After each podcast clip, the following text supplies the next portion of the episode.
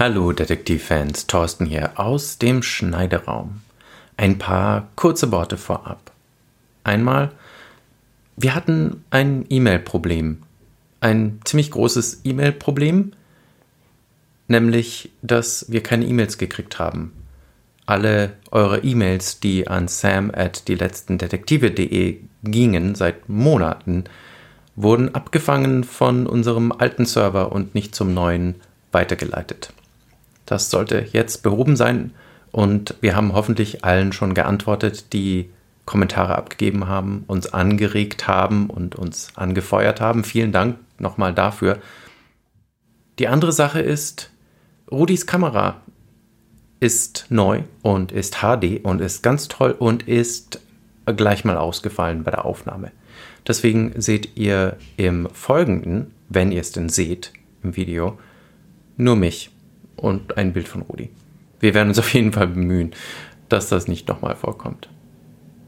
Aber jetzt viel Spaß mit der Show. I'm here, I'm here. You there? I'm here, you're there. We are together we are, again. We are. We are the world. We are the children.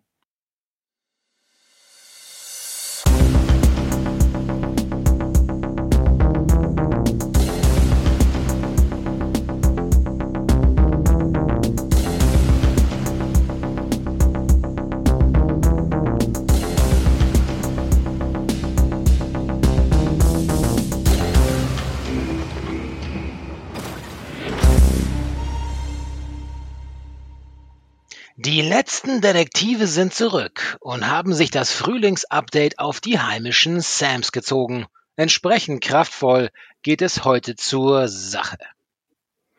Wir mussten nur noch abwarten, bis das nicht mehr im Beta-Status war. Deswegen unsere kurze Spring Break im März, in der wir natürlich voll ausgerastet sind. So sind wir. Crazy Typen drehen auf. Thorsten, möchtest du uns mit einem Kurzinhalt der heutigen Folge beglücken? Absolut. Und zwar sehr gerne. Denn die heutige Folge hat es in sich. Babylon, Vereinigte Staaten von Europa. Jonas, der letzte Detektiv seiner Stadt, vielleicht sogar überhaupt, findet in seinem Büro eine Leiche. Offenbar erwürgt. Jonas treuer Begleiter und Supercomputer Sam spekuliert über die sogenannten Tux als mögliche Täter. Doch was kann es mit der mörderischen indischen Sekte auf sich haben? Es ist Zeit, die Ermittlungen aufzunehmen. Die Folge wurde am 24.10.1985 ausgestrahlt, hat eine Laufzeit von 53 Minuten und spielt am 2. Juni 2010. Wiederholt wurde sie passenderweise am 2. Juli 2009. Und der Titel dieser Folge ist Schmiergeld. Thorsten, eine indiskrete Frage. Äh, ich habe ja, als ich diesen Kurzinhalt gelesen habe, natürlich nicht Tux gelesen, sondern Thugs. Ging dir das auch so? Ich dachte, Ja, Sekte der natürlich. mörderische Sekte der Thugs. Thugs. Nee, da kommt's aber auch her. I mean, that's the, that's the word. Das habe ich heute gelernt. Oh, nicht schlecht. Thugs. Äh, sagt Thorsten, der von sich der- aus der einer Kirche das mörderischen Kirchenglas Sekte. rausschlug, schönes blaues Kirchenglas aus dem Kirchenfenster rausballerte. Kommen wir zum Cover. Diesmal bekommen wir gleich heftige Der dritte Mann-Vibes. Zwar befinden wir uns nicht er- schon am Hackbrett, am Hackbrett ist Thorsten Kay. äh, zwar befinden wir uns nicht im Wien der Nachkriegszeit, sondern im Babylon der Zukunft, aber Kanalisation bleibt Kanalisation. Und da liegt er schon, unser Jonas in seiner typischen Kluft. Wir sehen ihn hier also mit Trenchcoat und ähm, seiner seiner Fedora, seinem, seiner eigentlich, oder? Seiner.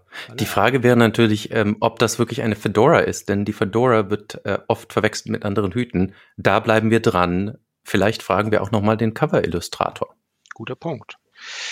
Äh, wie er da zu Fall kam, der Jonas, äh, darüber wird noch zu sprechen sein. Doch er ist, wie wir auf dem Cover sehen, nicht alleine in der sanitären Unterwelt. Wir erkennen auch zwei Frauen auf dem Bild. Äh, jetzt ohne, mit fluiden Zuordnungen nicht gespart. Ähm, schlägt hier etwa das letzte Stündchen des letzten Detektivs? Fragezeichen? Oh no. Wie, wie beginnt denn dieser Spaß überhaupt? Gehen wir mal, gehen wir mal hier von vorne durch. Alles beginnt äh, nicht in, aber kurz vor Jonas Büro. Und ähm, Jonas, äh, man könnte also sagen, Szenen eines typischen Arbeitsalltags, denn Jonas, man weiß nicht, wie viel Uhr es ist, auf jeden Fall 9 to 5. Indust würde sagen, es ist irgendwann am Morgen. Äh, Jonas geht in sein Büro und zeitgleich ja auch seine Wohnung, wie wir wissen. Und ist dort halbwegs überrascht, denn jemand sitzt auf seinem Platz. Und er ist noch überraschter, als er feststellt, diese Person, dieser Mann, der lebt nicht mehr. Jonas, der alte Profi, der schon oft mit Tod, Leichen und Mord zu tun hatte, erkennt auch, dass dieser Mann ermordet wurde. Und zwar professionell mit einer Schlingtechnik wurde er also zur Strecke gebracht. Ja, ähm, durch einen, also er beschreibt diesen Mann auch, er, es fällt ihm gleich auf, offensichtlich so ein politischer Einheitstyp. Äh, man sagt, ja, man spricht ja oft von der Politikerkaste oder auch der Beamtenkaste. Auf jeden Fall von weitem schon bezeichnet als graue Maus, den Typen, der da in seinem Büro tot vorfindet. Und äh, wir finden dann auch raus, wer dieser, äh, wer diese Leiche ist. Denn hier hat mein Herz dann gleich heftig angefangen zu pochen. Es ist von Kassette und Diktiergerät her die Rede. Und offensichtlich hat, äh, auch ziemlich eigen, aber warum auch immer. Also Stadtrat, die Leiche. Es handelt sich um den ehemaligen, um den ehemaligen Stadtrat Hugo Hartog. Und der nützt die Zeit offensichtlich, er ist schon vorher im Büro. Der sogenannte Hauswart hat ihn ins Büro gelassen. Es ist eine absichtliche Mischung aus Blockwart und Hausmeister, das weiß ich nicht, ist mir auf jeden Fall aufgefallen. Der spricht auf dieses Tonband. Er tut so, als ob, also Jonas ist noch nicht da und er sagt, hallo, äh, guten Tag, Herr Jonas, ich habe ein Problem, ich brauche den Besten. Ähm, es geht um eine falsche Beschuldigung, es geht um Korruption. Und äh, das klingt am Anfang ein bisschen kompliziert, aber wir brechen es mal runter. Hartog hat Angst davor, dass er in eine Sache geraten ist, für die er nichts kann. Und zwar ein Journalist, einem Journalist wurde eine Liste zugespielt eines großen Unternehmens namens Chips.inc. Chips.inc. Und es handelt sich nicht um eine harmlose Liste, sondern eine Bestechungsliste. Alle, die, die auf der Liste stehen, alle Personen, sind offen angeblich bestochen worden von diesem Konzern. Und der mh, mm, Hartog, der ist die Nummer eins auf der Liste. Und er sagt, um Gottes Willen, das muss ein Irrtum sein. Ich habe nicht diese, wie viel? 15 Millionen? 15 Millionen Euro. 15 Millionen Euro. Ich habe die nicht angenommen. Äh, Herr Jonas, helfen Sie mir da aus diesem Schlamassel wieder rauszukommen. Und dann hört man ganz toll auf diesem Diktiergerät, auf der Kassette auch schon Schritte. Und Hartog denkt natürlich zurecht, ach wunderbar, da kommen Sie ja schon. Herr Jonas, da kommen Sie ja schon äh, und gleich können wir den Fall äh, zusammen besprechen. Aber er wusste natürlich nicht, dass es der Killer ist. Oder ja, sagen wir mal zu dem Zeitpunkt, dass es der, der Killer ist. Ja, vielleicht möchtest du an der Stelle einmal weitermachen. Ich bin so aufgeregt. Wenn es um, wenn's um, wenn's um Mord geht, bin ich immer so aufgeregt. Das kann man dir nicht verleiden. Wir haben hier eine wirklich schöne Einstiegsszene, die, glaube ich, mehr Raymond Chandler nicht sein könnte. Schöner Touch ist die Sache mit dem Diktiergerät, das, äh, glaube ich, auch ganz gut in die Szene reinpasst. Sogar 2009 noch Cassette Culture, mhm. ähm, weil Jonas ja sagt, das ist ein altes Diktiergerät. Und ich glaube, 2009 hat Sony die auch noch verkauft. Also ähm, kann ich mir gut vorstellen. Ähm, ja, sehr, sehr schöner Einstieg. Auch gleich der erste, man könnte sagen, Gag der Folge während der Titelmelodie. Denn während Jonas da beschwingt zu seiner Bürotür sich aufschwingt, pfeift er nämlich die Titelmelodie der Jonas-Folgen. Das ist schön Meta, das gefällt mir, da hab ich Spaß daran. Das stimmt, das ist super. Ähm, wie kann er das nur wissen? Hm. Was man auch sagen muss, ähm, Sam zeigt sich in dieser Folge zwar manchmal von seiner besten Seite, hier aber auch von einer Seite, die ihn in die Nähe von seltsamen Verschwörungstheoretikern rückt. Denn weil diese Leiche stranguliert wurde, sagt Sammy, wie einst bei den Tuks im alten Indien, hm. weil diese Leiche mit einer Drahtschlinge erwürgt wurde und die Tuks mit gelben Tüchern gewirkt haben. Aber da merkt auch Jonas, äh, Sammy, da ist die Fantasie mit dir durchgegangen. Was haben denn die damit zu tun? Sowas gibt es doch nicht in Babylon. Und sowas gibt es doch nicht im Jahr 2010. Ja. Ähm, dieser ganze, dieser ganze, sagen wir mal, Schmiergeld- oder Korruptionsdiskurs, der hier angeschnitten wird, der ist auch deswegen interessant, weil er so ein Licht wirft oder Fragen aufwirft, wie es dann um die Jobsituation da wirklich äh, bestellt ist. Also Jonas spricht zum Beispiel so nebenher an, dass äh, Industriekorruption, das ist irgendwie Alltag, klar, das ist ja so äh, typisch, typisch Cyberpunk, ja, wo Unternehmen am Drücker sitzen. Ähm, es wird aber auch so richtig äh, Gewerk, Gewerkschaftermäßig, Gewerkschafts-Udo-mäßig, weil er sagt, es geht hier um eine konkrete ähm, Roboter ersetzen ArbeitnehmerInnen Chose. Was hat's denn damit auf sich, äh, Thorsten? Ja, es gibt die sogenannten Robotergesetze. Und nein, das sind nicht die, an die ihr jetzt alle denkt, sondern die Robotergesetze besagen, dass wenn eine Firma einen Arbeitsplatz eines Menschen automatisieren will, also mit einem Roboter ersetzen, dann muss sie entweder einen Menschen anderswo einstellen oder Strafe zahlen. Große Strafen zahlen. Und die Firmen in Babylon sind Firmen und mögen kein Geld ausgeben, das sie nicht ausgeben mögen. Und deswegen versuchen sie darum zu kommen. Und da gibt's dann doch den einen oder anderen Bestechungsskandal. Weißt du, woran ich da gedacht habe? Ja. Äh, an diese Organhändlerfolge. Und zwar als Jonas in diesem, Sündha ja. in diesem sündhaft teuren Lokal am Anfang sitzt und ja auch darüber spricht, dass es eine der, das Lokal ist so teuer, weil es, weil es einen menschlichen Kellner hat. Kann man ja davon ausgehen, dass alle, da müsste man ja eigentlich fast davon ausgehen, zumindest in diesem Servicebetriebssektor, in dem Dienstleistungssektor, dass diese ganzen Restaurants eigentlich äh, dafür zahlen, wenn sie da keine menschlichen Servicekräfte haben.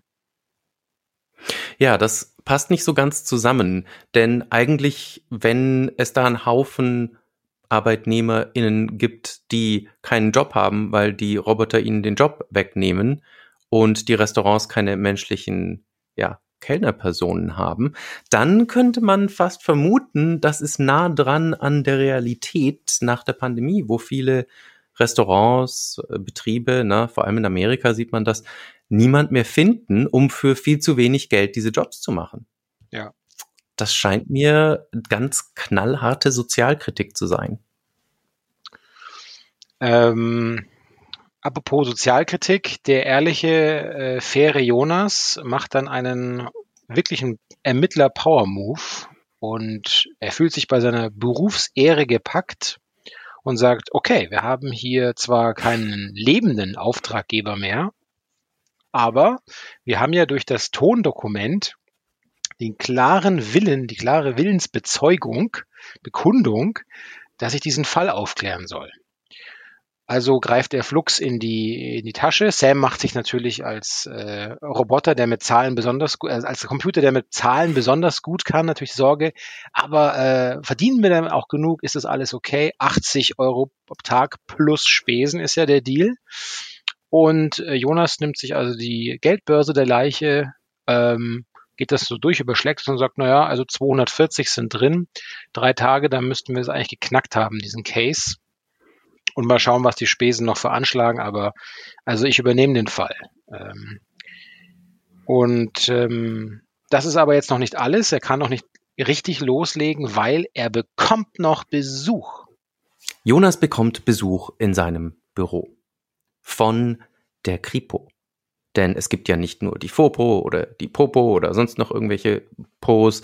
Es gibt auch noch die Kripo. Und die ist zwar nicht mehr ganz das, was sie in seligen Tatortzeiten mal war, aber so einem wie Jonas kann sie durchaus noch Probleme bereiten. Vor allem, wenn sie repräsentiert wird durch den nicht gemeinhin als Jonas-Fan bekannten Inspektor Brock, liebevoll Bröckchen genannt. Inspektor Brock taucht also auf, nachdem Jonas aber die Newstime im öffentlichen Holo-Kanal abgefangen hat, um zu schauen, was denn da los ist, warum denn da jemand vielleicht eine Leiche in sein Büro gelegt hat oder was einfach sonst so passiert und erfahren hat, dass eben diese Korruptionsgeschichte am Laufen ist. Inspektor Brock ist also angestoßen, Jonas in seinem Büro zu besuchen und verdächtigt ihn natürlich gleich. Das ist ganz klassisch, das muss er eigentlich. Und er kommt mit seinem Assistenten und dem Patomat. Der Patomat, stelle ich mir vor, ist so ein, ja, Tricorder, der feststellen kann, wie und wann jemand umgekommen ist. Und das macht der Patomat sofort.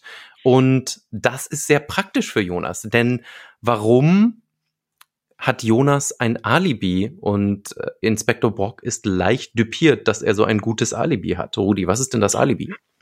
Beste Alibi der Welt, nämlich die Liebe.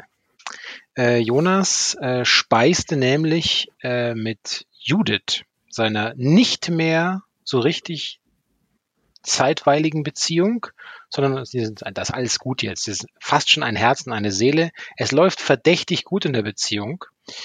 Auf jeden Fall spießen die beiden Turteltäubchen in der Betriebskantine und er, Jonas bezeichnet Judith als äh, Brocks Chefin. Hm. Äh, ob sie das sie wirklich, wurde ihr befördert. Genau. Ähm, das könnte natürlich jetzt äh, den knallharten Inspektor dann doppelt wurmen, dass sie ihn diese Emporkömmlingen als Emporkömmlingen als Chefin vorgesetzt bekommen hat. Auf jeden Fall ist es Wasser, ist das Alibi aber wasserdicht und äh, Brock und seine äh, Kollegen müssen abziehen. Und Jonas kann dann seinen ursprünglichen Plan wieder in die Tat umsetzen und er möchte dem Journalisten äh, Sidonia, ein wunderbarer äh, Name, ja, die einen oder anderen vielleicht kennen von euch ja auch die großartige die großartige Anime-Serie bringe ich hier geschickt unter. Knights of Sidonia, ein, ein Seetipp, ähm, nun, aber gut. Journalistin Sidonia, äh, Journalist Sidonia möchte er besuchen, um mehr über diese Liste äh, zu erfahren, diese Bestechungsliste. Und sie kriegen auch raus, wohnt im Nordwestbezirk.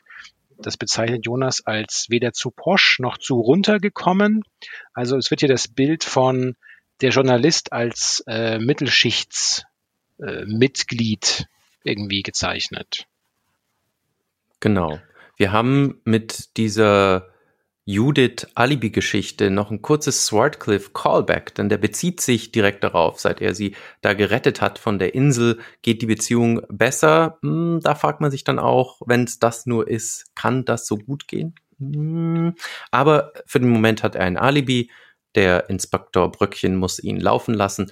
Und ich möchte noch bemerken hier, zum einen, Per Augustinski wenn er Akzente aufsetzt, vor allem den englischen, dann bin ich immer voll dabei. Also Per Augustinskis fake-englischer, überkandidelter Butler-Akzent ist einfach ein Highlight dieser Szene. Stimmt. Ein weniger highlightiges Ding ist die Metro, mit der Jonas sich zur Wohnung von Sidonia begibt. Denn in dieser Metro, die ist gefährlich, in der Metro sind zum Beispiel Fun-Killer unterwegs und das ist äh, Worldbuilding, also die laufen da wahrscheinlich einfach rum und haben Spaß daran, Leute abzumurksen. Mich hat das sehr erinnert und es wäre glaube ich, ein großer Zufall, wenn das nicht zumindest indirekt ein Bezugspunkt hier wäre für Kosa, an die Geschichte von Bernie Guts in New York in der Metro 1984.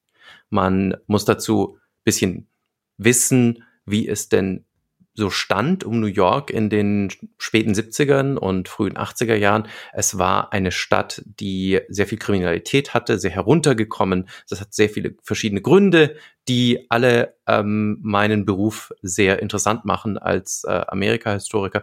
Aber das Wichtige daran ist, es gab diesen extrem groß publizierten, bekannten Fall von eben diesem Bernhard Götz, der in der U-Bahn auf vier schwarze Jugendliche geschossen hat, von denen er behauptet hat, sie haben ihn angegriffen.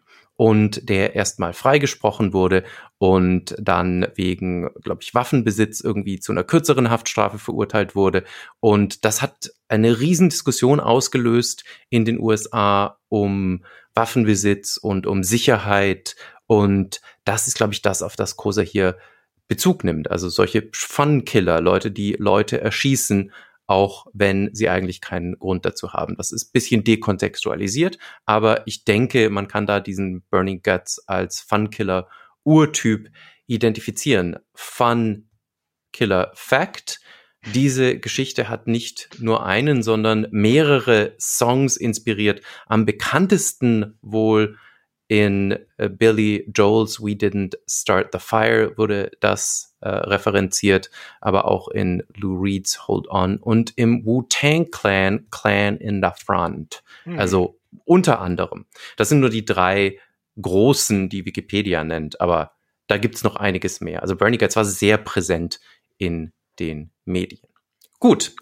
Halt. Bernie Getz, Fun-Killern entkommen Bonusmaterial, fürs Bonusmaterial noch zwei Anmerkungen. Erstens die Krisensituation und Beziehungen. Wer erinnert sich nicht an Sandra Bullock, Keanu Reeves, ein Film namens Speed 1900, ich glaube 96.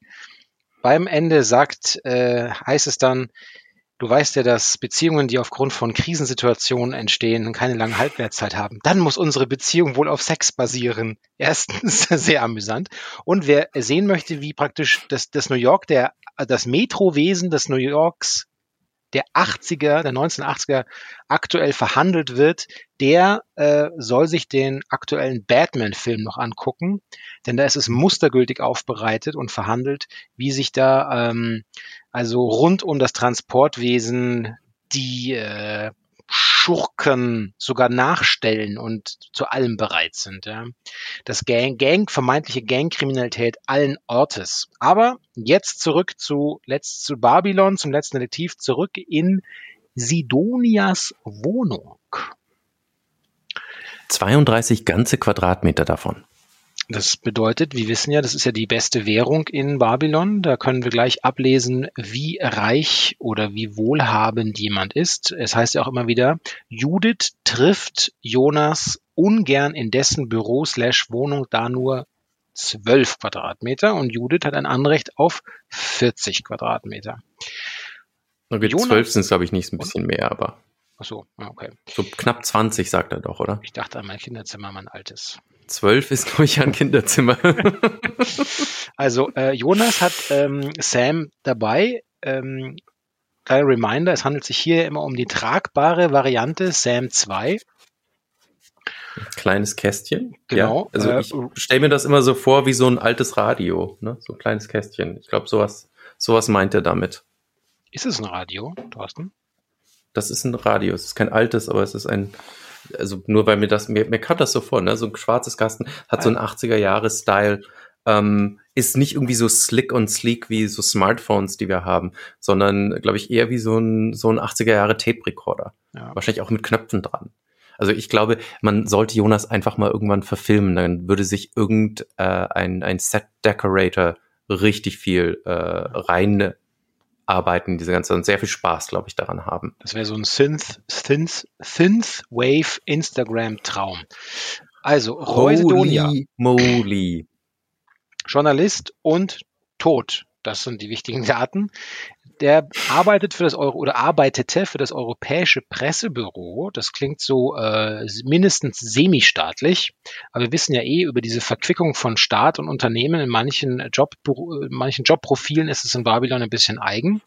Auch er wurde mit einer Drahtschlinge ermordet. Hier sagt Jonas, stellt schon Jonas fest, hm, sind da vielleicht hm, ähnliches Profil.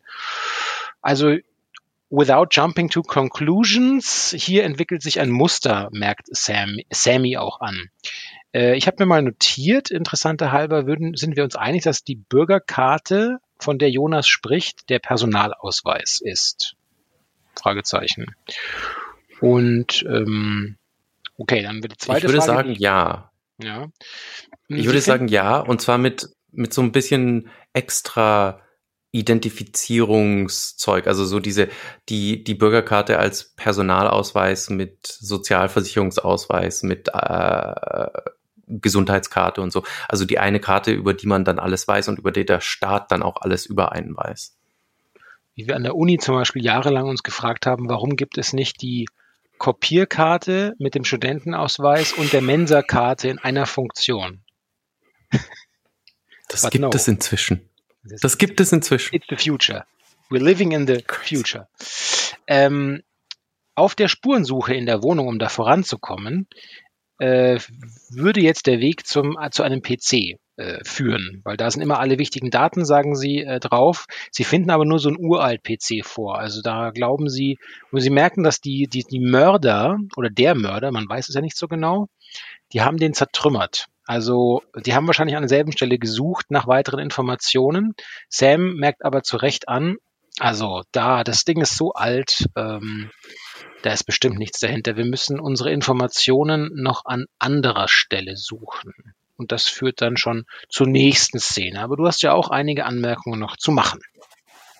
Und zwar einmal ein absoluter Lieblingsteil dieser Folge, in dem Jonas sagt, kommentierend auf das, was Sammy da wieder vorgebracht hat, Computer sind Denkmaschinen, das bestätigt sich immer wieder. Wir haben es ja schon gemacht, wir sind ja in unserer äh, mit Cape und äh, unter Schutz der Nacht Superheldenidentität auch als Denkmaschinen unterwegs und haben uns mal so eine Van Dusen-Folge angeschaut. Also großer Verweis wieder auf sich selbst, sehr viel Spaß. Die andere Sache ist, der alte Computer wird beschrieben als er habe Roststellen. Da habe ich mich gefragt, wie nimmt der Herr Kosa an, dass äh, alte Computer, also in 2009, das heißt alte Computer ist dann was, 10, 20 vielleicht maximal Jahre alt, also mhm. Computer irgendwie der 90er oder 2000er, dass die so gebaut sind, dass sie A, so viel Metall haben, dass äh, das gleich rostet und dass das Metall so schlechter Qualität ist, dass es rostet. Also das fand ich ein bisschen strange. Oder vielleicht ist ja da auch der Herr Sidonia jemand, der äh, konstant äh, einfach mit viel zu viel Luftfeuchtigkeit in seiner Wohnung äh, geplagt ist. Who knows? Ich wohnte als Jugendlicher unter einer Dachschräge und habe da mal ganz klassisch das Fenster gekippt gelassen, als ein Regenschauer da niederfuhr. Und ähm, als ich nach Hause kam, stand der PC in einer wunderbaren Lache Regenwasser und ich habe dann, äh, weil ich überhaupt keine Ahnung habe, anders als die sogenannten Zitat, Zitat Info-Experten, so werden wohl Informatiker in Babylon genannt, habe ich einfach mit dem Föhn gearbeitet. Und es ist, hat funktioniert. es, hat, es hat funktioniert. Ähm, gut. Ihr hört es, heißer Tipp Brandheiß. im wahrsten Sinne des Wortes ja. von Rudi Inderst. Wenn euch mal der Computer ins Wasser fällt oder von Regenschauer erwischt wird. Mit dem Föhn ran, kann gar nichts passieren. Ich mache jetzt hier noch einen großen Untertitel, äh, Satire bitte nicht tun, nicht, dass irgendjemand uns verklagt, weil er sie mit dem Föhn an Rechengeräte gegangen ist. Bitte das nicht machen. Heutzutage Immerhin, hätte ich noch nicht mal einen Föhn zu Hause, wie man äh, auch gut, äh, naja. Du hast keinen dedizierten Computerföhn mehr. Nein. Okay, Schluss mit lustig. Ähm, wo kriegen wir jetzt die, wo geht's weiter mit, den, mit der Spurensuche? Ähm, natürlich die Annahme, wenn der PC zu Hause nichts taugt und nur Fake praktisch ist, dann wird der doch bestimmt an seiner, in seiner Arbeit, an seiner Arbeitsstelle in seiner Arbeitsstelle, an seiner Arbeitsstelle, an einen PC, einen funkt, funktionablen PC oder einen Computer auf jeden Fall haben. Also nächster Stopp, nächste Szene, es geht in Sidonias Büro und zwar, wie wir schon gesagt haben, im Europäischen Pressebüro, sein Arbeitgeber. Jonas, der, der alte Tarn, Tarn- und Täuschenfuchs, sagt ja, wie man sich so einen Journalisten offensichtlich vorstellen muss. Es, du brauchst einfach nur eine Aktentasche und muss ziemlich wichtig aussehen. Ich wette, wenn das irgendwie jetzt in den 2000ern aufgenommen worden wäre, hätte noch jemand gesagt, und du brauchst noch so einen Kaffeebecher. So einen Starbucks Kaffeebecher. ähm, der leer ist. Genau, der leer ist. Ähm, Jonas und Sam 2 also in, im Büro und auch dort wieder eine interessante wirtschaftliche, ähm, staatslogistische Verquickung, denn es wird eingeführt mit, also als jemand, der als Journalist arbeitet, muss so eine staatliche Kategorie, Jobkategorie, Zuschreibungssache sein. Da arbeitet man auf der Gehaltsstufe 6 Sam merkt auch an, Journalisten sind halt mehr wert als Detektive. Salz in die Wunde. Ähm, Gehaltsstufe 6 bedeutet ein Einzelbüro. Wir kennen das meistens nur noch von, Sie hatten eine OP im Krankenhaus, Sie haben Recht auf ein Einzelzimmer. Hier ist das Einzelbüro eben das Thema. Einen eigenen PC und ähm, Jonas lässt dann sofort Sam heftig interfacen. Damit meint er also hacken. Und Sam ist auch sehr erfolgreich. Äh, er findet nämlich heraus, oder sie beide finden dann zusammen heraus, dass es hier eine Informantin gab. Der Journalist Roy Sidonia hatte eine Informantin, die bei Chips Inc. gearbeitet hat. Und sie haben auch einen Namen, nämlich Carla Hinkelstein. Ein fast schon 1984-artiger Name, möchte ich anmerken. Die hat wohl geplaudert. Entweder das oder entweder das oder auf halbem Wege zwischen Asterix und Benjamin Blümchen. Das könnte das auch sein, ja. Und ähm, sie rufen äh, beide, nee, sie rufen nicht beide. Jonas ruft äh, Carla Hinkelstein an, äh, und zwar zu Hause. Und die gibt sich eigentlich erstaunlich bereitwillig. Sie sagt, ja, wir treffen und lassen sie uns am nächsten Tag einfach ja, treffen. Ja, gar kein Problem. Einfach. Das ist einfach. Ne? Kann es so einfach sein? Eine Sache, die ich noch bemerkt habe in der Aufzählung dessen, was da im Büro so ist, sagt Jonas berichtend, Textgerät, Stuhl, Schrank und ein Personal Computer. Also das Textgerät ist was anderes als der Personal Computer. Was stellen wir uns unter einem Textgerät vor? Ist Vielleicht das eine Schreibmaschine? Das Leuchtturm 1917 wir nennen es das Schreiblog für Starbucks trinkende Power-Journalisten. Also ähm, quasi das Textgerät ist ein äh, futuristischer Lamy 2000. Naja, es könnte also wirklich, also vielleicht hat er, vielleicht dachte der wirklich an sowas wie ein iPad. Ja. Oder, oder ist es was Separates? Also ist es was Separates? Der Personal Computer ist für Personal Computing und das Textgerät ist, wenn man wirklich schreiben will, weil man dann dauernd abgelenkt ist am Personal so, Computer. Wie, äh, ich brauche den Kindle, damit ich nicht dauernd im Browser äh, äh, yes. Pornhub im Browser aufmache. Das kann natürlich sein. This is a problem. Ja, oder das Textgerät ist was ganz anderes, also wie so ein Faxgerät. Also das wird aber nicht erklärt. Oder es ist so ein lästiger Kollege, der dauernd hart am Texten ist, dich zulabert. halt die Schnauze Textgerät. Textgerät. Ja. Herbert, Spitzname Textgerät. Genau. Possi, Possi Bru. Ähm, wir wissen es nicht. Vielleicht lernen wir das noch in einer der nächsten Folgen. Wie geht's weiter? Ähm, genau, wir sausen jetzt zurück zusammen mit Jonas und Sam ähm, in Jonas Büro. Also, wie auch die Folge begann, sind wir aber noch nicht im Büro, sondern im dunklen Gang. Ja, das scheint hier vielleicht äh, Lichtsparmaßnahmen. Der Hauswart, der ist wieder mal für alles verantwortlich oder auch nicht. Jonas entdeckt einen Schatten. Wie sich herausstellt aber, obwohl er schon die Waffe zieht, die alte gute Smith Wesson, Glück gehabt, der muss sie gar nicht ziehen, weil es handelt sich um eine vermeintliche Klientin die sich als eine Frau herausstellt mit dem Namen Vanessa Marten. Und ähm, Jonas beschreibt sie, ähm, sagen wir mal, also etwas ruppig spricht er über den. Die Phänomenologie des Geistes ist ja noch nicht getroffen worden. Frau Mitte 30, groß, hm. Kleidung, so, so.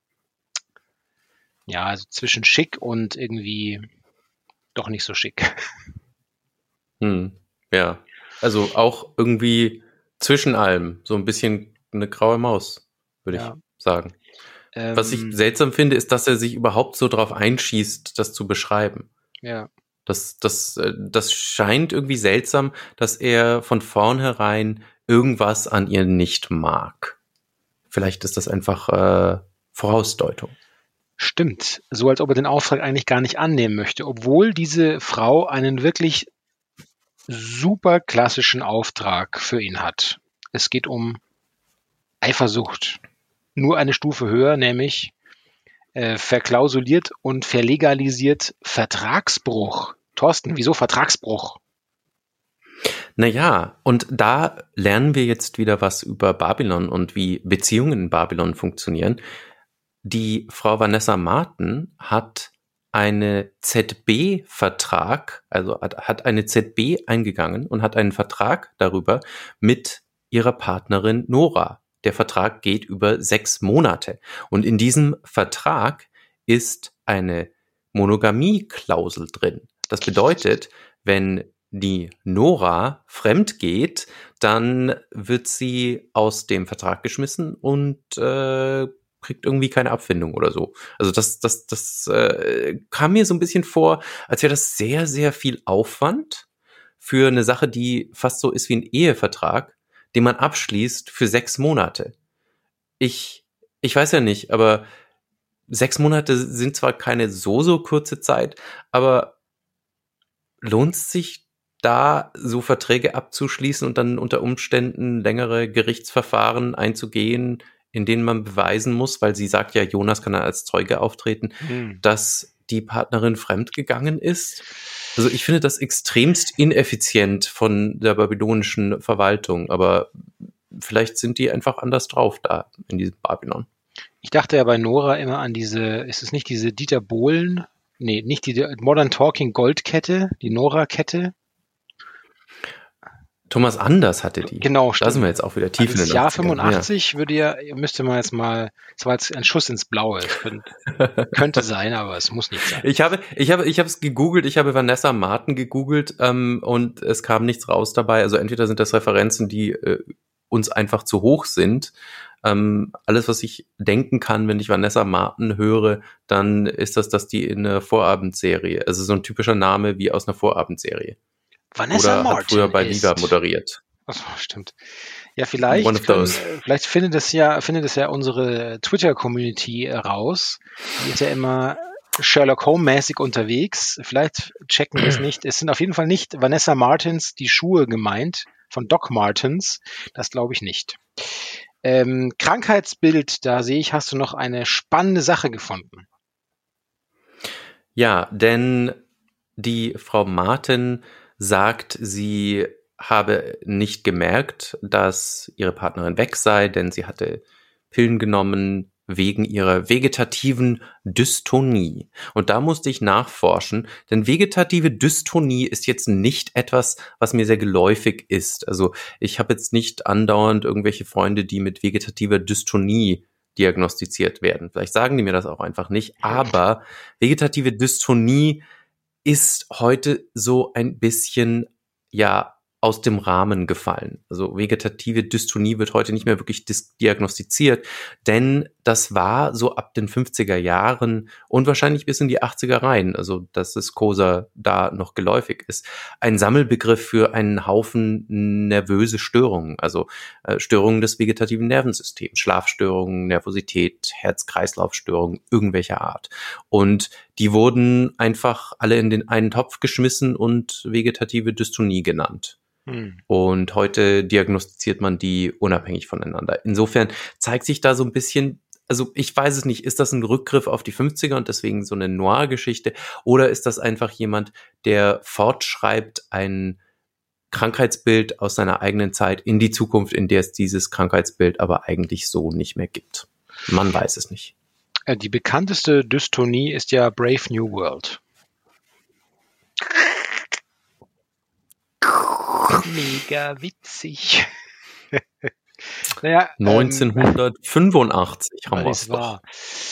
Okay, Jonas also ein bisschen skeptisch, aber dann äh, zückt Vanessa Martin halt auch den Cash, ich nenne ihn mal Cash Joker und sie sagt, heute ist ja eigentlich, genau, und ähm, Nora verschwindet immer an einem Montag und zufälligerweise ist ja heute äh, Montag, also sie könnten das doch heute gehen Sie einfach nach und sagen mir, was sie wirklich macht. Ähm, die ist da, also ich vermute eben, sie geht fremd. Äh, wenn Sie das heute noch abschließen, hier 120 auf die Hand.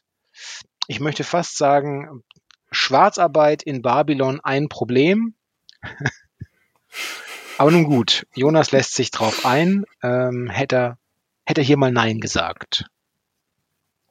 Wäre vielleicht besser gewesen. Aber muss, ja. so ist das ja immer. Jetzt muss ich dir was fragen, Thorsten. Entweder ist es mir davor nie aufgefallen, dann Schande auf mein Haupt. Aber da kommt jetzt, ich habe das notiert, heißer Elektrosound als Interim. Da kommt so elektronische Dance-Mucke, wird da so eingespielt beim Szenenwechsel. Und ich habe mich gefragt, habe ich das bisher überhört oder ist es ein neues Feature? Weil es taucht nochmal auf. Mir ist es davor nie aufgefallen das ist fast schon wie so halt Zwischenmusik bei so klassischen Hörspielen. Nur hier ist dann mhm. schon so heißer Elektrosound. Ja.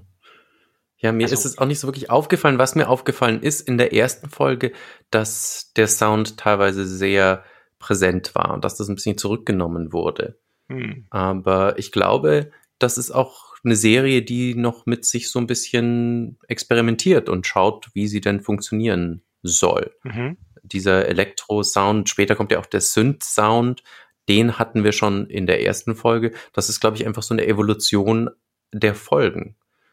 Wenn's, oh, wenn euch da draußen auch schon vorher heißer Elektro-Sound aufgefallen ist in einer vorigen Folge, dann at letzte Detektive oder at die letzten Detektive, je nachdem auf welcher Plattform ihr euch darum treibt. Stimmt. Aber steigert euch nicht zu sehr rein, damit wir wollen keine Dystoniker innen erziehen. Jetzt kurzer Zeitsprung. Es ist jetzt mitten in der Nacht. Äh, es ist Jonas Büro immer noch und eine Seltenheit. Wir erleben hier, dass die schnucklige Judith sich zum schnuckligen Jonas ins enge Büro slash Wohnungsbettchen geschlichen hat. Ähm, aber pünktlich um zwei, glaube ich, äh, oder so. Also jedenfalls mitten in der Nacht klingelt das Telefon und Vanessa sagt, es ist soweit. Sie müssen runterkommen. Äh, Nora schleicht hier um die Häuser und das ist ja bei Ihnen gleich ums Eck, lieber Jonas. Also kommen Sie runter und Jonas sagt, okay, Judith, nein, bitte bleib bei mir, es ist so kalt ohne dich. Also mega Love Talk 3000. Aber äh, pflichtbewusst, Jonas sagt, mm -mm, ich muss es jetzt klären und überhaupt, Judith, jetzt wird's machohaft, du hast doch vorher aufgeräumt, in Klammern, wie es deine Aufgabe ist. Aber wo hast du Sam 2 hingelegt? Ich finde ihn nicht. Und Judith sagt, ein bisschen angenervt, weil der sie jetzt nachts sitzen lässt, ja, scheiß die Wand an, weiß ich nicht mehr. Wahrscheinlich weiß sie es ganz genau, aber hat einfach keine Lust zu antworten. Und naja, dann sagt Jonas, ach, das ist so ein Routineauftrag. Da kann überhaupt nichts schiefgehen, so wie die Sportlehrer früher gesagt haben, alle Speere zu mir. Ja, ich brauche den Sam also gar nicht. Ähm, ich kläre das einfach so. Einfache Routine-Sache, kein Problem. Und Abgang aus der Wohnung raus, Treffen mit Vanessa auf den nächtlichen Straßen Babylons. Ja, und ich möchte sagen, erster Fehler.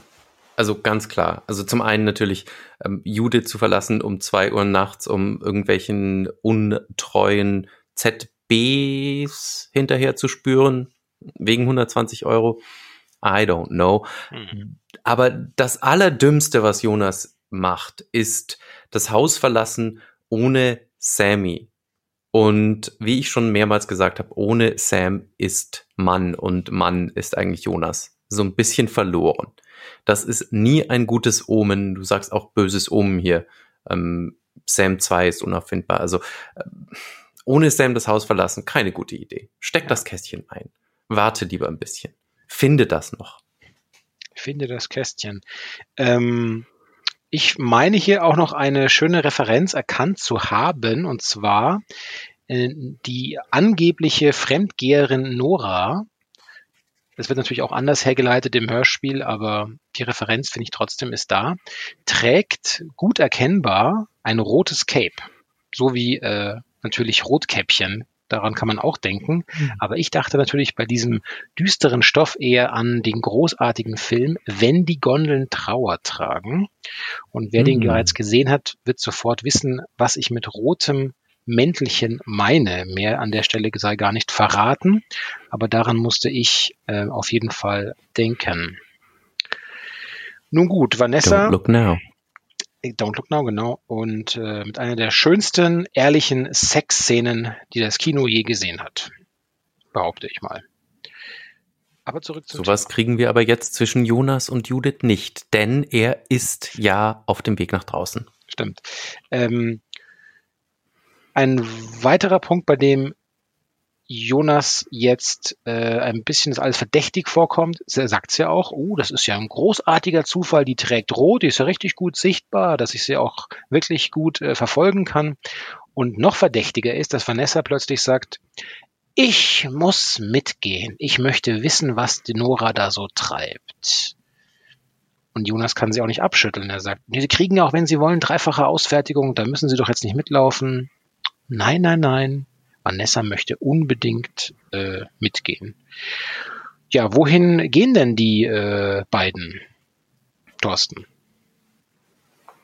In die Kanalisation. Da musste ich an die Katakomben von Paris denken. Sie gehen in die Kanalisation von Babylon. Denn da ist ein Gullideckel und da ist die Nora drin verschwunden.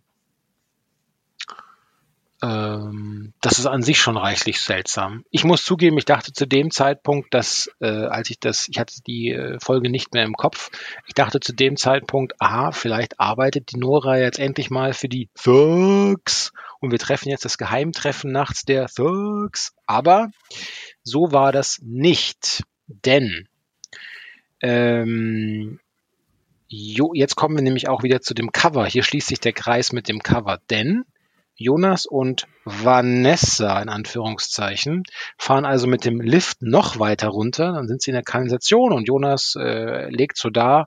Also hier wird auch nebenher ist nicht nur der Abfall, der das, was den Bewohnern aus dem Hinterteil fällt, sondern das wird ja auch recycelt. Da wird ja auch wieder Nahrung draus gemacht. Also Babylon sehr fortschrittlich. Ein Nahrungskreislauf sozusagen, der vor unseren Augen entsteht und vor unseren Nasen auch gut riechbar entsteht. Die Spiegelneuronen haben bei mir sofort funktioniert. Ich roch förmlich das Recyclingprodukt.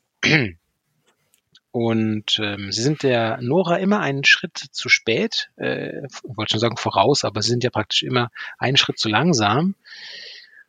Und dann passiert das, was wir uns schon gedacht haben, wenn Jonas ohne Sam loszieht. Das endet nicht gut. Er tappt nämlich in eine Falle. Was ist, was ist da los? Thorsten. Jonas sieht das rote Cape und er hechtet diesem roten Cape nach. Dem roten Cape drin ist aber nicht Nora, sondern die ist aus dem Cape geschlüpft und sie übermannt ihn nun zusammen mit Vanessa Martin. Denn die beiden sind gar nicht Nora und Vanessa, sondern sind fast identisch aussehende Killerschwestern nämlich das coole Killer-Kommando Nike und Luna.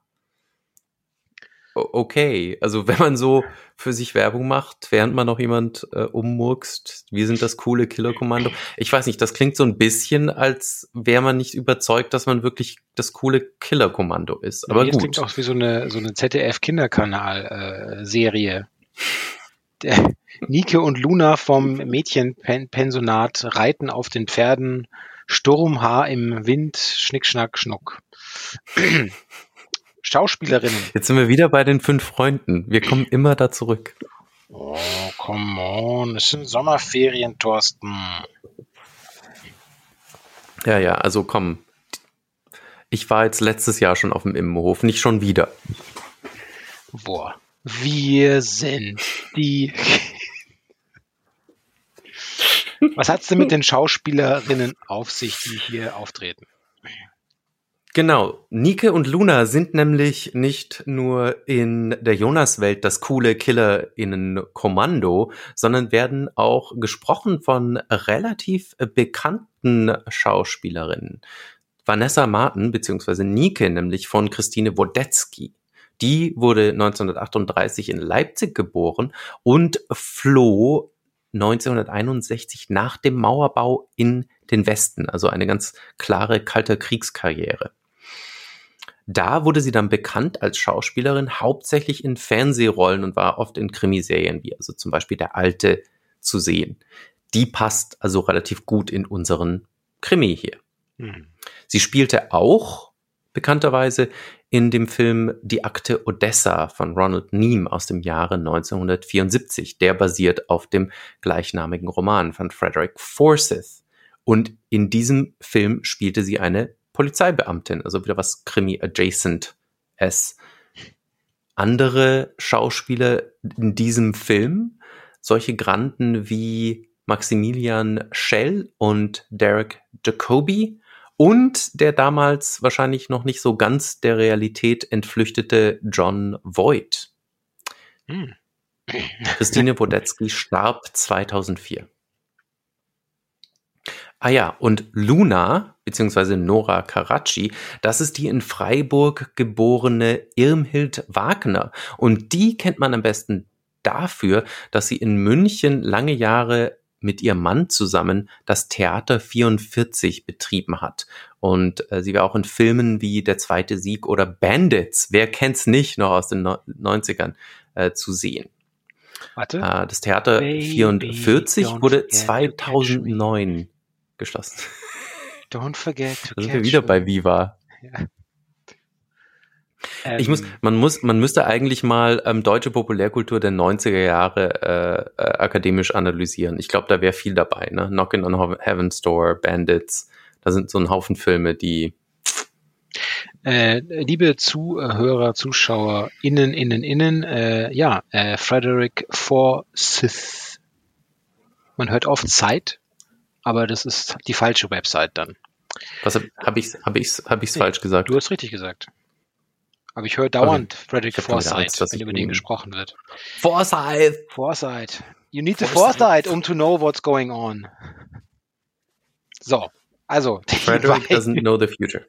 Die beiden ähm, äh, machen sich also noch lustig, weil sie sagen, also, da hätten wir mehr Gegenwehr erwartet und äh, Jonas eigentlich eine Pfeife. Das war sehr easy der Job für uns und jetzt werden wir ihn einfach entsorgen. Wir verschnüren ihn und werfen ihn in die Kanalisation, wo er dann äh, buchstäblich an Kot ersticken wird. Keine schöne Vorstellung, aber Jonas hat Glück. Denn, in Anführungszeichen, der Joker im Game tritt auf. Ein unbekannter Retter tritt auf den Plan mit einem Elektro-Stunner, der die beiden Ladies ausnockt und ähm, ja, im Grunde ihnen das angedeihen lässt, was sie gerade noch mit Jonas vorhatten. Er öffnet dann auch Jonas Handfesseln und verabschiedet sich dann schon wieder und sagt, äh, dass er eben derjenige in, in diesem Spiel sei, der zur rechten Zeit nochmal alles umdrehen äh, könne. Der Joker hm. also. Von wem, der, von wem wird der gesprochen? Der wird gesprochen von Christoph Lindert. Das sagt vielleicht den meisten nichts, außer sie kennen sich gut aus mit Schauspielern. Ähm, den meisten 90er Jahre Fernsehzuschauenden dürfte der bekannt sein als Herr Harnisch aus der Lindenstraße. Ähm, er spielte aber auch, und das ist ein Querverweis auf unsere Schlachthaus-Folge, da haben wir diesen Film ja schon erwähnt, in Rainer Erlers Film Fleisch mit. Der Leider auch schon tot. Der Film ist wirklich super ähm, und äh, leider, wie auch, wie ich finde, fast schon selbe selbe Untergrundkategorie wie das Millionenspiel mit Dieter Hallerford. Absolut. Wirklich super Filme. Schaut euch diese Filme an. Und ähm, anders als das Millionenspiel hatte Fleisch noch nicht mal eine Briefmarke. Das ist einfach tragisch. Ja, das stimmt. Ähm, Jonas findet dann raus, dass äh, er nicht nur mit dem Leben gerade noch mal so davon kam. Hoffentlich lernt er was und wird in Zukunft immer Sam mitnehmen. Jetzt läuft auch noch eine Großfahndung äh, gegen ihn. Und äh, das weiß er von Judith, die er informiert darüber. Die nimmt es relativ locker eigentlich, dass er gerade fast im Code ersoffen wäre, muss ich sagen.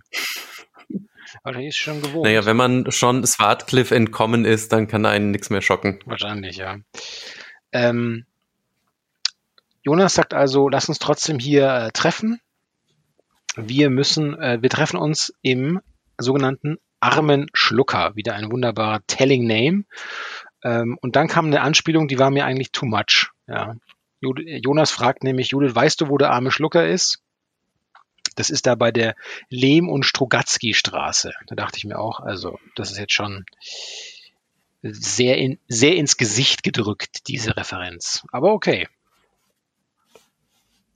So ist er halt, der Koser. Das ist, ich, ich finde, man darf ihm das, man darf ihm das auch nicht äh, vermiesen. Wenn man intelligent schreiben will, darf man auch manchmal einfach mit dem Holzhammer kommen. Das ist okay. Finde ich okay. Das ist doch das, was du deinen Studenten auch immer sagst. Und Ja, wenn dann mal jemand den, den Hammer auspackt und ihn auf die Hausarbeit. Ich weiß, What? ich bin im Bild verloren gegangen. Wenn er den Hammer auspackt. Ladies and Gentlemen, wenn er den Hammer auspackt. Okay, äh, zurück zum Thema. Sie haben noch einige Punkte hier äh, offen.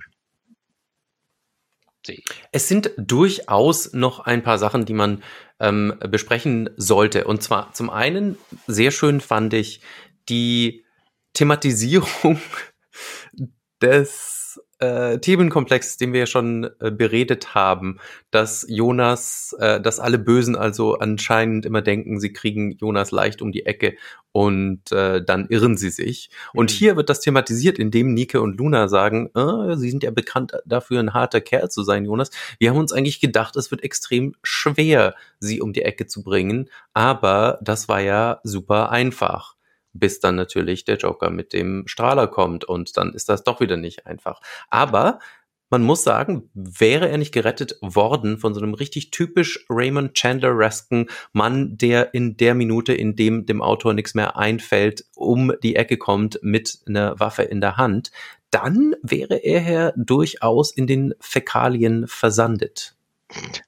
Es ist der äh, Joker ex machina, könnte man sagen. Ex-Chanleria. Ja, stimmt. Ich habe diese Frage gerade von dir gelesen, die ist sensationell. Wie macht man aus Fäkalien Sojakäse? Ich würde das wirklich gerne wissen, weil wenn das nicht so ein Recycling-Prozess ist, der dem Replikator bei Star Trek alle Ehre macht, dann verstehe ich nicht wirklich, wie das funktionieren soll. Weil Soja ist ja de facto ein An Abbauprodukt. Also wenn mir das jemand, vielleicht gibt es da irgendwelche biochemisch äh, gewandte Menschen da draußen, wenn mir das jemand erklären kann, bitte die letzten Detektive auf allen Accounts informieren. Ja, bitte. Ähm, wir springen jetzt in diesen wunderbaren, in diese Kaschemme, in diesen kleinen Laden, der arme Schlucker. Ähm, der mir so ein bisschen vorkam wie so ein, weil man Laufzeit noch ein bisschen machen musste, weil im Grunde passiert da nichts Großartiges. Jonas, Sam 2 und Judith sitzen zusammen. Was wird da eigentlich, hast du verstanden so recht, was da, äh, wozu das Ding da ist? Ich glaube, die Szene ist hauptsächlich dafür da, dass Sammy wieder reingebracht wird in die Story und ein paar Sachen enthüllen kann, also ein paar Sachen kombinieren kann, mhm. die den Fall dann weiterbringen.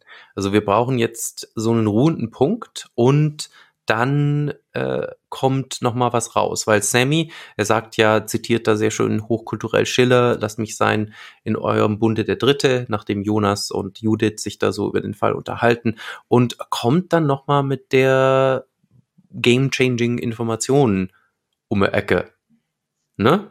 Also das ist, denke ich, der Sinn von, von dieser Szene. Aber ich lasse mich eines Besseren belehren. Hm. Ich bin gespannt. Wieder mal sind wir angewiesen auf euch da draußen, auf alle Detektive da draußen.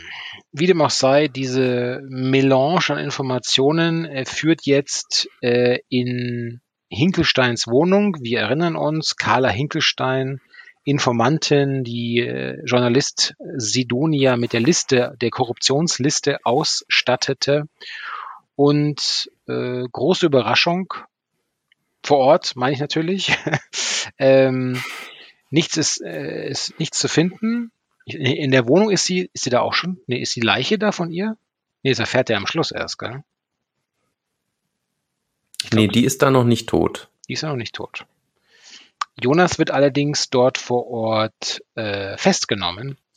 Äh, Bröckchen, wie wir schon gelernt haben, Bröckchen hat wieder mal einen anonymen Tipp bekommen und dann nützt es auch nichts mehr, sich irgendwie verstecken zu wollen. Kein Trick ist diesmal mehr im Sleeve des Detektiv. Die Polizei nimmt ihn mit. Und zwar in einem sogenannten sündhaft teuren Automobil, das mit Elektrizität angetrieben wird. Eine revolutionäre Idee, wie ich finde. Ja, das ist eine Idee, die ist so modern, sie könnte glatt aus dem 19. Jahrhundert stammen. Hm. Was ich schön fand an dieser Bezeichnung des Elektromobils, denn Jonas sagt, die grüne Minna war blau, ne? Also grüne Minna so als als äh, cooler 50er Jahre Gangster-Sling für ein Polizeiauto. Ähm, und er sagt, die grüne Minna war blau. Also die Polizei hat 2009 in Babylon blaue Autos. Das ist die Realität vorweggenommen, zumindest in Deutschland, wo 1985 die Polizei eigentlich noch sehr blau, äh, grün-weiß und auch öfters mal beige war.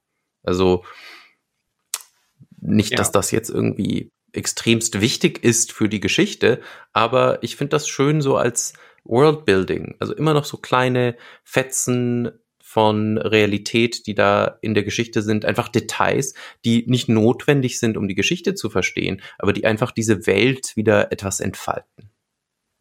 Ja, und ähm, ich glaube sogar, dass äh, du bist ja im, im schönen Köln, ich bin in München.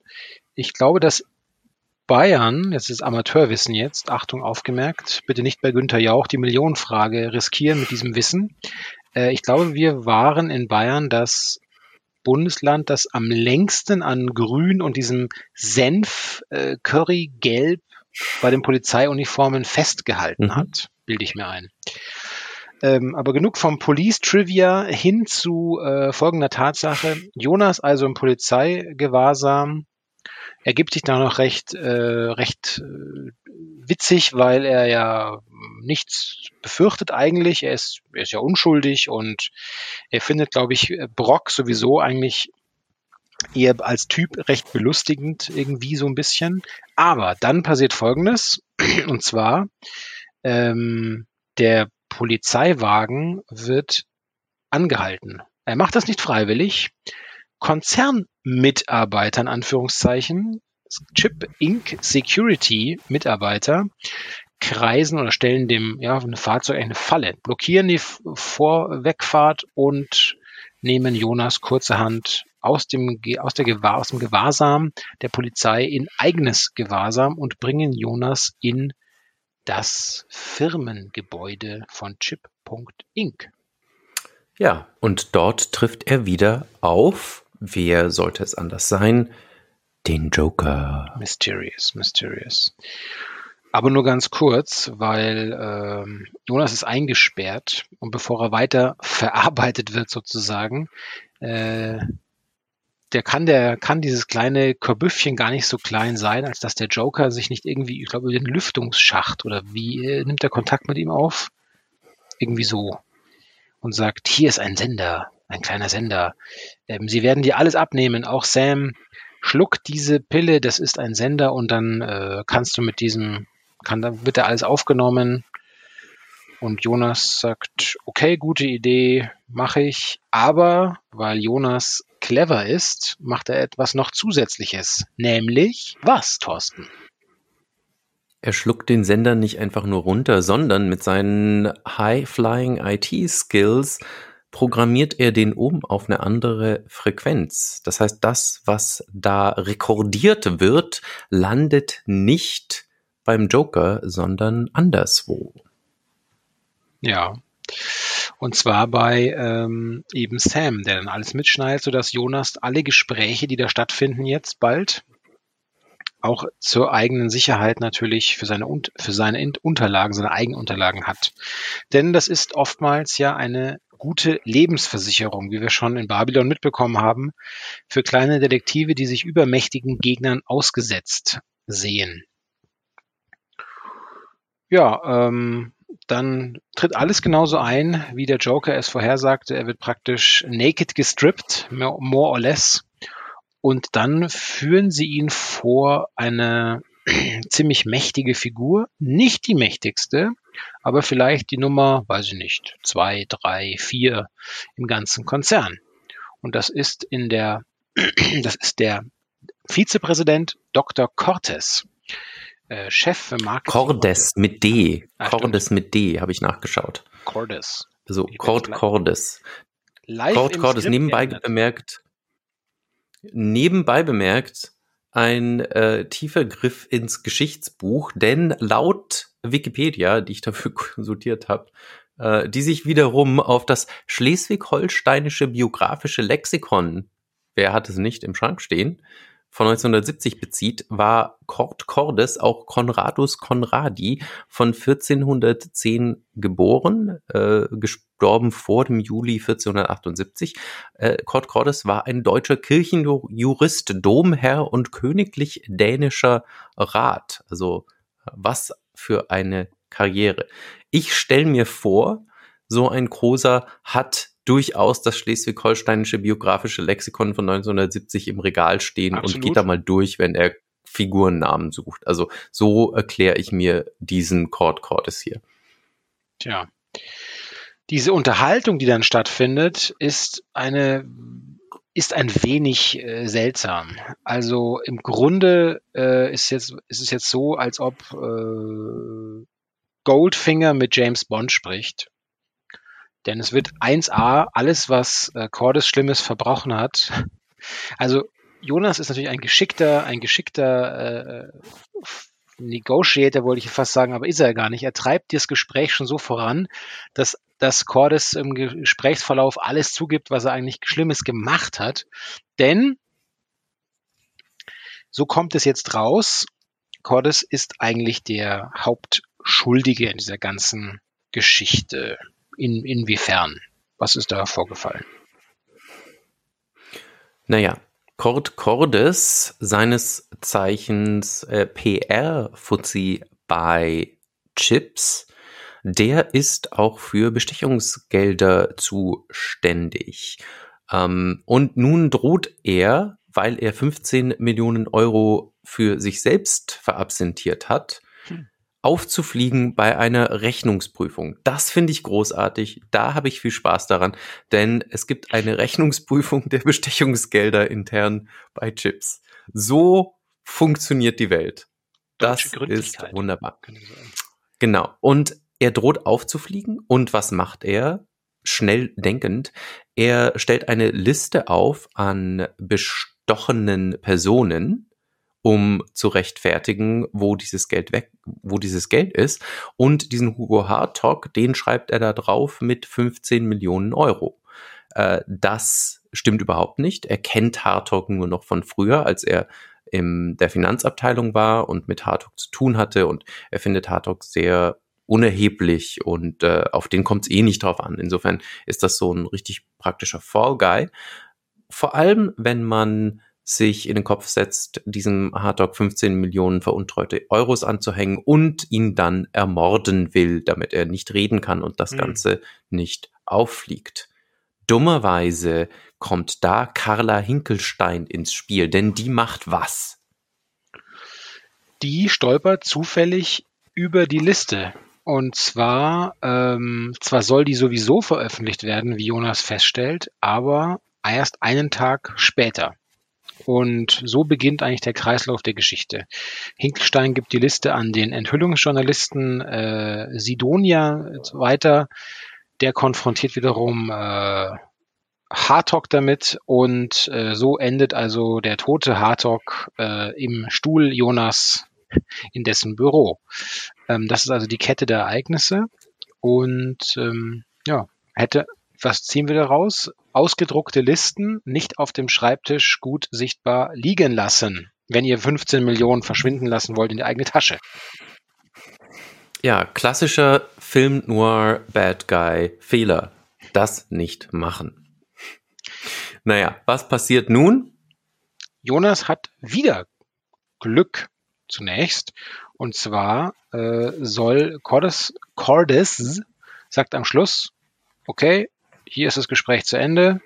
Und er sagt zu seinen äh, Untergebenen, Security-Untergebenen, ihr wisst ja Bescheid, you know the drill, der muss verschwinden.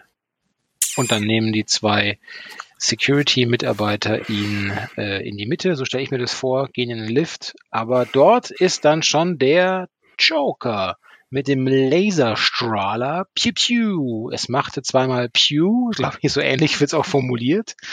Es wird zweimal flott gelasert. Äh, aber Jonas so ein bisschen vom Regen in die Traufe, weil jetzt äh, nimmt der Joker ihn nämlich mit zur wirklichen Vor Vorständin oder ja, das ist der, die Vorständin des zum Big Boss. Genau, so nennt sie ihn. Des Konzerns. Ja. So nennt er sie. Und diese alte Lady, äh, die äh, wirkt ein bisschen unscheinbar, aber sie hat es natürlich, äh, ich mache die Power-Geste, faustig hinter den Ohren. Ja. Ähm, ja. Und wenn Jonas jetzt nicht mit seinen, wie hast du es genannt? Mit seinen High-Flying IT-Skills dafür gesorgt hätte, dass diese Gespräche alle auch auf Sams Also High-Flying IT-Skills nebenbei stelle ich mir vor, als wäre das so ein kleines Rädchen am Sender und der hat das irgendwo anders hingedreht. Ja, ich also, auch. So viel ist da, glaube ich, nicht zu hacken. Auf jeden Fall verschafft ihm jetzt dieser Move eine Verhandlungsposition, die dafür sorgt, dass er nicht nach einem Gespräch auch wieder entsorgt wird letzten Endes. Von Joker, der eigentlich Tolle war. Was für ein schöner Name. Er ist der beste aller Oliver, Tolle der. Tolle war der Chefentsorger. Ja, Jonas ja. kann eigentlich im Grunde nur der sagen. Der wird als per persönlicher Referent bezeichnet. Das finde ich auch sehr schön. Ja. Da hat man so einen, so einen Security-Typen mit Laserstrahl und bezeichnet ihn als persönlichen Referent. Das ist eigentlich fast wie diese, ähm, wie diese Managerin von dem Star-Musiker. Die sagt doch auch zu ihrem Security-Typen vor der Tür, mm. das ist mein Sekretär. Ja. Ähm, Niemand ist, wer erscheint. Richtig. Und die, äh, der Big Boss, ähm, die nimmt eigentlich Jonas gar nicht für voll. Das ist nur so eine Fußnote. Die sagt auch dauernd, sie sind eigentlich zu klein für das alles, in was sie da reingeraten sind. Und im Kopf hat sie ihn wahrscheinlich auch schon längst abgehakt unter äh, Tolliver wird ihn eh gleich entsorgen. Ähm, aber sie gibt noch zu Protokoll, dass einer in der Firma, nämlich Cordes, dafür bestraft werden muss und gibt auch die Anweisung an ihren äh, Referenten Tolliver, du wirst das übernehmen und der ist schon so, der freut sich eigentlich schon darauf. Klingt auf jeden Fall so, ja, das volle Programm, klar, Big Boss.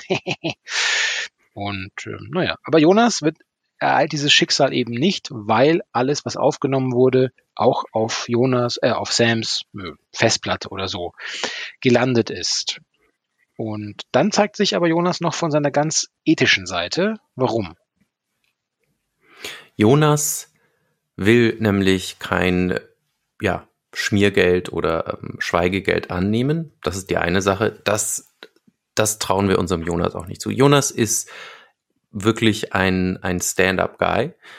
Er ist aber nicht nur ein Stand-up-Guy, der sagt so und für meine, meine Troubles hier, ihr haltet mir die Kripo vom Leib, und ihr macht was für meinen toten Mandanten Hartog. Der muss rehabilitiert werden. Und das finde ich ist wieder so ein ganz schöner Charakterzug. Also das bringt eigentlich niemanden mehr was. Also wenn man das ganz direkt betrachtet. Also Hartog ist tot, mhm. aber Jonas fühlt sich in seiner Ehre, das ist schon fast so eine, so eine, ja, hochromantische Geschichte. Äh, in seiner Ehre muss er verteidigen diesen Mandanten und er muss ihn zumindestens posthum noch in dessen Ehre rehabilitieren und besteht also darauf, dass sie das tun. Ja. Ähm, du hast noch eine schöne Anmerkung äh, zur Sprecherin der Big Bossin sozusagen. Ja, Big Boss wird gesprochen von Käthe Jänicke, geboren 1922 in Danzig, also in Gdansk. Sie ist auch eine Schauspielerin, die an vielen Orten auftaucht, unter anderem in Volker Schlöndorffs bekanntem Film Die Blechtrommel und in einem für die Nachkriegsgeschichte extrem wichtigen Fernsehmehrteiler, nämlich Holocaust von 1978. Diese amerikanische Produktion, die brachte nämlich das Wort Holocaust nochmal ganz nach vorne ähm, äh, in Bezeichnung auf den Nazi-Massenmord an jüdischen Bürgern. Und der führte zu viel Beschäftigung, hauptsächlich in der Bundesrepublik, aber auch in den USA, mit dieser Erinnerungskultur, also mit der Erinnerung an die Nazi-Verbrechen. Also wegen dieser Fernsehserie hat sich wirklich die Art, wie in Deutschland mit der Erinnerung an den Zweiten Weltkrieg umgegangen wird, gewandelt. Also das ist ein, eine Zäsur, die auch in allen Geschichtsbüchern immer wieder vermerkt wird. Und mhm. in diesem Film spielen mit, wer natürlich der, die immer mitspielt, Meryl Streep. Ohne Meryl Streep geht's nicht. Und aber auch James Woods, der ebenso wie John Voight nicht mehr so ganz äh, unter uns weilt. Äh, interessante Zusammenhänge tun sich da auf. Aber sehr spannend auch immer, finde ich, bei diesen Jonas-Folgen, die Schauspieler, das sind ja auch Leute, die eben in der Zeit leben und arbeiten und in Medien zu sehen sind, hm. die anderweitig auch wichtig sind für die Kultur und für die Populärkultur und für letztlich die Geschichte. Also es ist sehr spannend zurückzuschauen, vor allem so auf die 80er, was denn da alles rumgesprungen ist in so einer Jonas-Folge an Talent. Ja. Ich dachte gerade an James Woods in seiner Rolle in John Carpenters Vampire. Naja. Also an die Frau Streep habe ich mich noch tatsächlich erinnert. Gerade an James Woods hätte ich mich nicht mehr erinnert. Ähm, liegt aber nur an mir und meinem Gedächtnis. Tue dies zu meinem Gedächtnis. Gut. Ähm, also, Jonas hat also glücklicherweise das gemacht und kommt so aus der Geschichte raus. Die äh, letzte Szene spielt nun noch einmal in Jonas Büro, wie, äh, wie so oft. Und jetzt wird's dann noch mal ganz romantisch. Also erst wird's nicht so romantisch, weil er schaut sich die Nachrichten an und erfährt eben, äh, um in diesem Punkt schon äh, zu klauen, Thorsten, er erfährt dann eben in den Nachrichten vom vermeintlichen Selbstmord des Herrn Cordes. Und ähm, Hardtalk wird äh, zumindest halbwegs äh, freigesprochen. Es, ja, ob das wie, wie die medial freigesprochen. Ja, wie Big Boss es schon angemerkt hat, kritisch. Also einmal mit Dreck beworfen, äh, es bleibt auf jeden Fall was hängen. Also ob man sie ganz rehabilitieren kann, ist sehr fraglich. genau, aber die dann dann wird es tatsächlich romantisch und das überlasse ich gerne äh, dem Romantikbeauftragten der letzten Detektive Thorsten K. Alles klärt sich nun und Jonas kontaktiert Judith und will nachholen, was aufgeschoben war, als er so rüde rausgerissen wurde aus dem gemeinsamen Bett um zwei Uhr in der Nacht. Und Sammy schmeißt uns dann noch raus mit einem auch ebenso romantischen Bild des einsamen, reitenden Wildwest-Cowboys in den Sonnenauf- bzw. Untergang. Sammy schmeißt uns quasi raus mit Lucky Luke. Das stimmt. Also das ist äh, nicht gemünzt auf Jonas, der jetzt der reitende Cowboy auf Judith ist. Kommen wir, kommen wir nun zur Bewertung. Ich fange mal an und sage, der letzte Detektiv bleibt auch im größten Konzernsumpf straight, nicht bestechlich und mit dem nötigen Glück ausgestattet. Auch in Sachen Worldbuilding kommen wieder einige schöne Infos bezüglich der Stadtviertel, der Lohnstufen, aber auch der Kriminalpolizei dazu. Und abgesehen von dieser einen Szene im armen Schlucker, da holpert das Pacing für mich ein bisschen, aber sonst bin ich sehr zufrieden und gebe äh, auch gerne vier von fünf Flaschen Büro-Whisky. Ja, diesmal haben wir einen Chandler-resk verquasten Plot, aber sei's drum. Wenn man Noir macht, dann darf man das. Und auch ich finde, dass das Worldbuilding einer der großen, guten, schönen Aspekte dieser Folge ist und einer der interessantesten. Und deswegen hebe auch ich mein Bourbon-Glas mit vier von fünf möglichen Eiswürfeln. Und damit spielen wir den Ball zu euch, werte ZuseherInnen, ZuhörerInnen. Wenn auch ihr uns als letzte Detektive nicht nur in urbanen Korruptionssümpfen, sondern weiterhin als recherchierende Audiochronisten und die nach halben Nächten lechzenden Podcaster erleben wollt, dann empfehlt uns über die diversen sozialen Medien weiter. Abonniert uns bei YouTube und beim Podcatcher eurer Wahl und äh, mittlerweile kann man auf Spotify, das haben wir euch ja schon gesagt, auch Bewertungen aussprechen. Tut das also bitte gute und besucht unsere Website www.dieletztendetektive.de. Schreibt uns gerne Feedback an sam at dieletztendetektive.de. Schaut vorbei bei Instagram, dort als at dieletztendetektive und gerne auch auf Twitter at letzte Detektive. Sammy, klappt das Bett raus.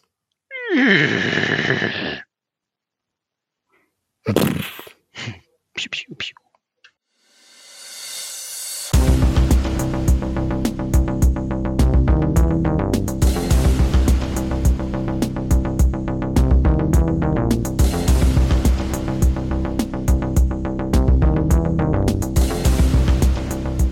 Das war Schmiergeld. Eine Folge aus der Podcast-Reihe Die letzten Detektive zur Science-Fiction-Krimiserie Der letzte Detektiv von Michael Kose mit Rudolf Inderst und Thorsten Katke. Musik von Schwarzensee.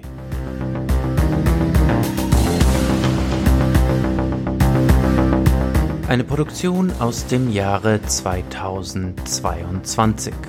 Redaktion Rudolf Inderst und Thorsten Katke.